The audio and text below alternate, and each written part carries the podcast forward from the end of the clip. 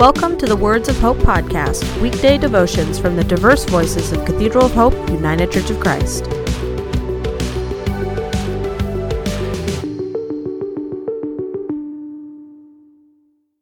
The devotion for today, Thursday, April 23rd, was written by Dr. Pat Saxon and is narrated by Judith Ann Anderson.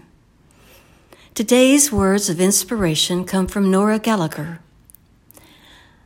I have a recurring dream in which I find behind the familiar walls of my study or bedroom another whole house.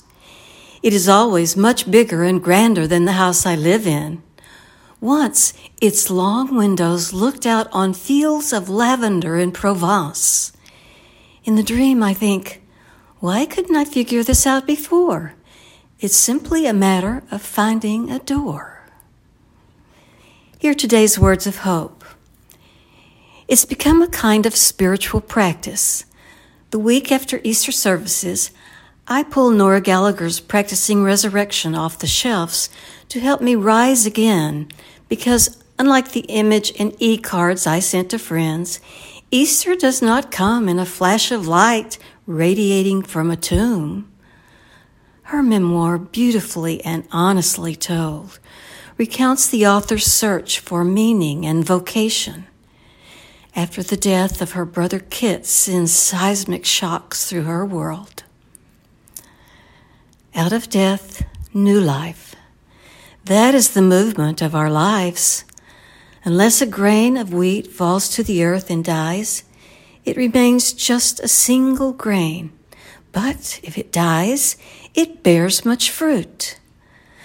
Unless the dominance of our small ego self diminishes, we will never know the whole house, to use the words of Gallagher's dream. Richard Rohr concurs. The only trustworthy pattern of spiritual transformation is death and resurrection. At this time, so many of us are living with currents of sadness and loss. Let us grieve those holding our tender hearts with care. And then what?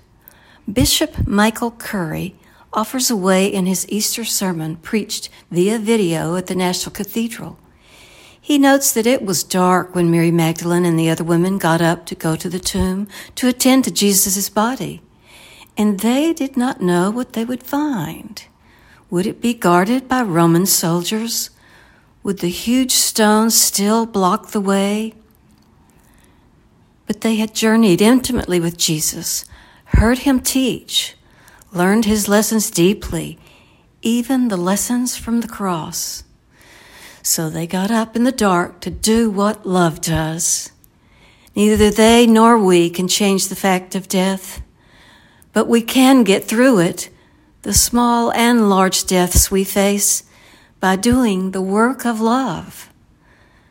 So I offer this suggestion for an Eastertide practice that each day we prayerfully ask, What is the work of love for me today?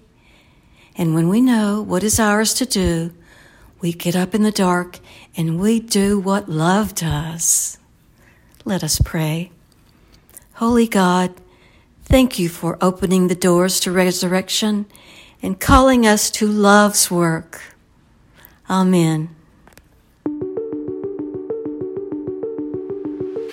The Words of Hope podcast and the Cathedral of Hope daily devotions are a ministry of Cathedral of Hope United Church of Christ. To support this ministry, please subscribe to and share this podcast, follow us on social media, and donate through our website at cathedralofhope.com/give.